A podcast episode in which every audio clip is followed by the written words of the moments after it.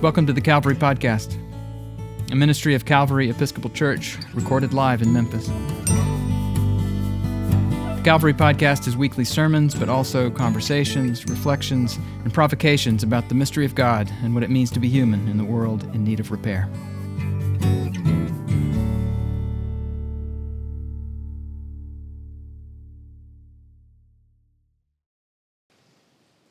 Oscar Wilde wrote a wonderful little cautionary tale about some fireworks that were about to be set off for a royal wedding. The fireworks actually have most of the speaking parts in the story, although a few living creatures show up at the duck ponds near the end. A rambling conversation about the wideness of the world and the death of romance commences between the Roman candle and the Catherine wheel. And a firecracker called a squib holds forth on the way travel Travel broadens the mind and does away with our prejudices. And then, with a bid for attention in the form of a sharp, dry cough, the remarkable Rocket makes his entrance. He's actually the character for whom the whole story is named. Now, this rocket is remarkable, we soon learn, by his own estimation, as he thinks the royal wedding is actually an occasion to celebrate the day of his own explosion, not the other way around. And what he hates more than anything is when attention gets paid to anyone besides himself. It's a terrific premise, isn't it? Some fireworks, some fireworks see their purpose as to celebrate others. One at least thinks he's literally made to draw attention to himself. He's reveling in the oohs and the ahs he will one day attract. Well, Oscar Wilde's remarkable rocket is delightfully unsubtle in his need for attention. When he loses his train of thought in one conversation, he asks, Now, what was I saying? You were talking about yourself, replies the Roman candle. Of course, I knew I was discuss- discussing some interesting subject when I was so rudely interrupted. A little later, the firecracker says she's laughing because she's happy. And the rocket says, That's a very selfish reason. What right have you to be happy? You should be thinking about others. In fact, you should be thinking about me. I'm always thinking about myself, and I expect everybody else to do the same. By the story's end, we're not entirely surprised or disappointed, really, to find our little rocket sinking into the mud by the duck pond, trying to convince a dragonfly and a frog of his remarkableness. And shortly before he literally fizzles out, he tells the dragonfly, I'm not going to stop talking to the frog merely because he pays no attention. I like hearing myself talk. It's one of my greatest pleasures. I often have long conversations all by myself, and I'm so clever that sometimes I don't understand a single word of what I'm saying.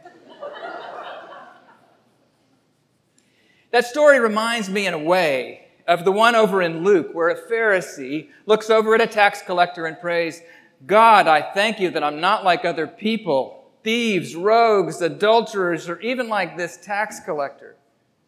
It's equally unsubtle. The danger in both stories may be that the characters are so one dimensional that we might not recognize anything of ourselves in the bad guys.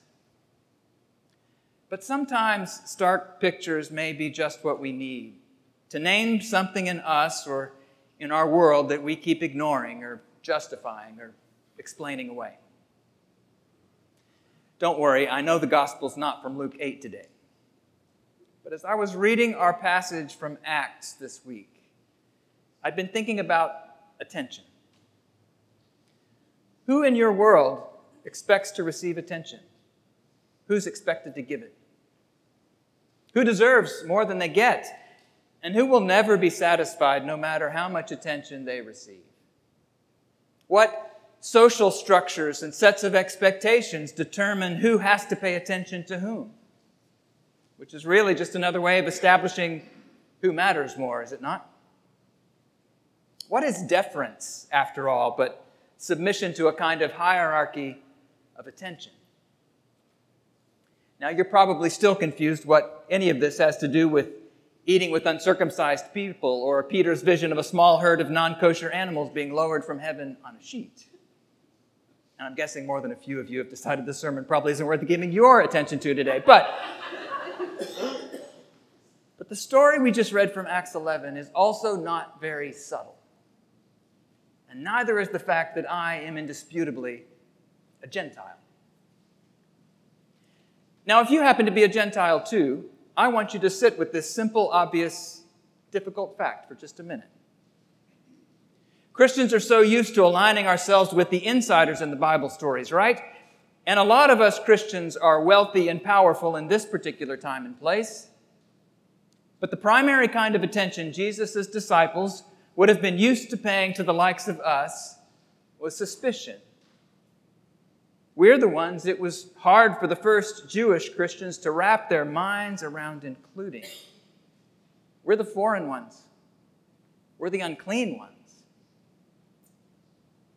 Another way a modern Gentile Christian can distort the New Testament is to think that those Jews were just dying to be delivered from the constraints of the law. I would think Peter'd be thrilled to suddenly get to attend the Memphis in May barbecue contest, but that's probably just a measure of how disconnected I am from this story by virtue of the culture I've been formed in. Read the story again. Peter doesn't feel liberated. He's a little terrified. He's a little disgusted by the vision. He says he's never let anything profane or unclean enter his mouth. I'm guessing that on a gut level, having all foods be declared clean to Peter was about what it would be like for you and me to be told it's now perfectly fine to eat horse meat. Now I've got your attention, don't I? I'm actually not being just being cute. If you can stomach it, endure this little thought experiment for another minute.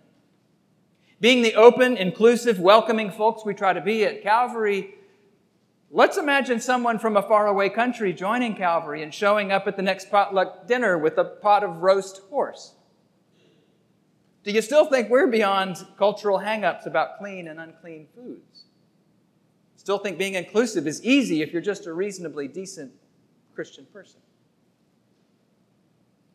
I don't think we can read Acts 11 meaningfully until we're in this uncomfortable frame of mind. Rather, unless our stomach's turning a little uncomfortable at this deep, culturally formed revulsion. But then, if you're a Gentile like me, we actually have to go one step further. We have to remember that we're the ones who've just brought the wrong meat to the potluck. We're the revolting ones. We're the ones that's going to take a whole lot more than good manners to welcome fully into the household of God. And here's why I wanted to introduce the question of attention into the story. I think attention works in the same way, doesn't it? Who gets attention is culturally determined to a large extent, and it works on a deep instinctual level that we rarely acknowledge consciously. There are also all kinds of shared values and power structures embedded in the ways we give and receive our attention in the world. So imagine now, and no more horse, horse meat, I promise. Imagine now that Ja Morant or Justin Timberlake or, I don't know, Julie Andrews walked into this room since we're doing J names. To be a celebrity is to command attention. It's a form of power that's culturally formed and transmitted, isn't it?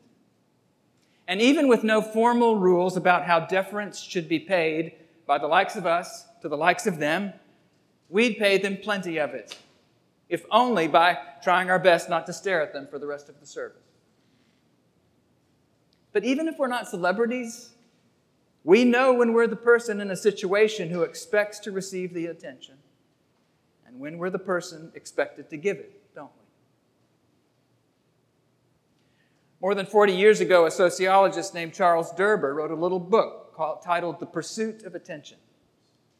It began with this sentence Without attention being exchanged and distributed, there is no social life.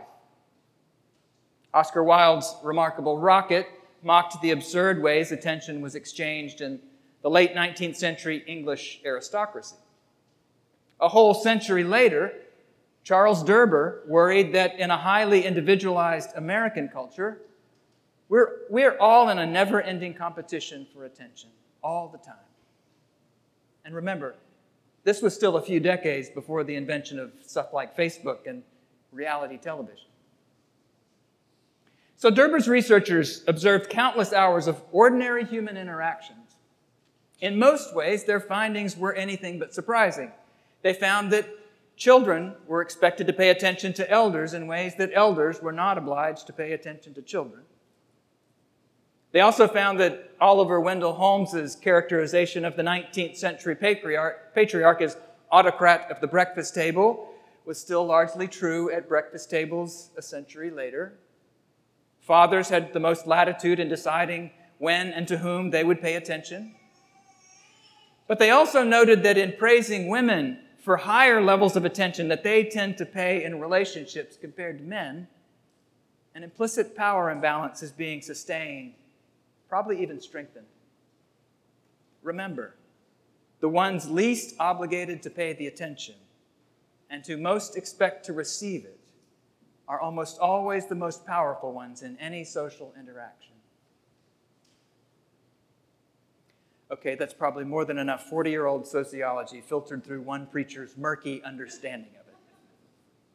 But how many times did Jesus tell a parable or give a teaching to a powerful person in terms of wealth or influence or religious authority that exposed how the world pays attention and deference in ways that had absolutely nothing to do with the ways of God?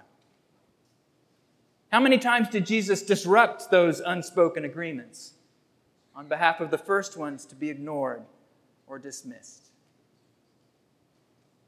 To whom and to what do you pay your attention?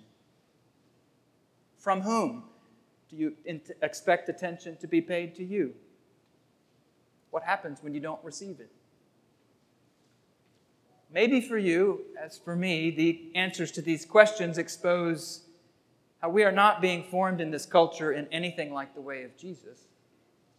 We're being formed maybe as remarkable rockets, competing for attention first and foremost for ourselves. And as a straight, white, educated Christian American man, I probably need to stay especially awake to the fact that I'm being formed to expect attention to turn quickly and often in my direction all the time.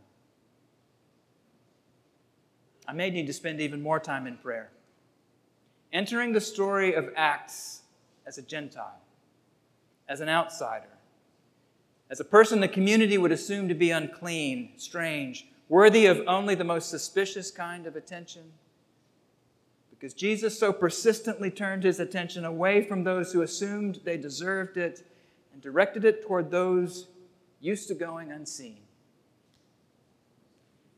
You may, need, you may need to pray your way into the story differently. But since the theme is so pervasive in the Bible from the first pages to the last, I really do believe each one of us would do well to enter this story with at least some part of ourselves that we can't imagine anyone would ever welcome or pay loving attention to, especially God. Maybe we need to bring to the story our unclean Gentile outsider self, the self that may hope neither God nor good people will even notice us, the self that may think we'd be better off if attention were withheld altogether, so that that self can hear the Jews in Acts 11, not only seeing the likes of us for who we are, and receiving the likes of us as we are, but even offering up their astonished praise, saying, Can you believe it? God has given even to those Gentiles the repentance that leads to life. In the end, there may be no one in all the cosmos that God's redeeming love in Christ doesn't notice, doesn't save, doesn't bring alive. If you're curious about Calvary Episcopal Church, we are an eclectic bunch of Christian people who don't all think the same thoughts or dress the same way or vote for the same candidates or even believe all the same things about the mystery of God and what it means to be human. But we do believe that we need each other because of our differences, not in spite of them, and that God calls us into unity, not uniformity. Subscribe to the Calvary Podcast at calvarymemphis.org slash podcast or wherever you get your podcasts. Visit Calvary in person at the corner of 2nd and Adams in the heart of downtown Memphis, Tennessee.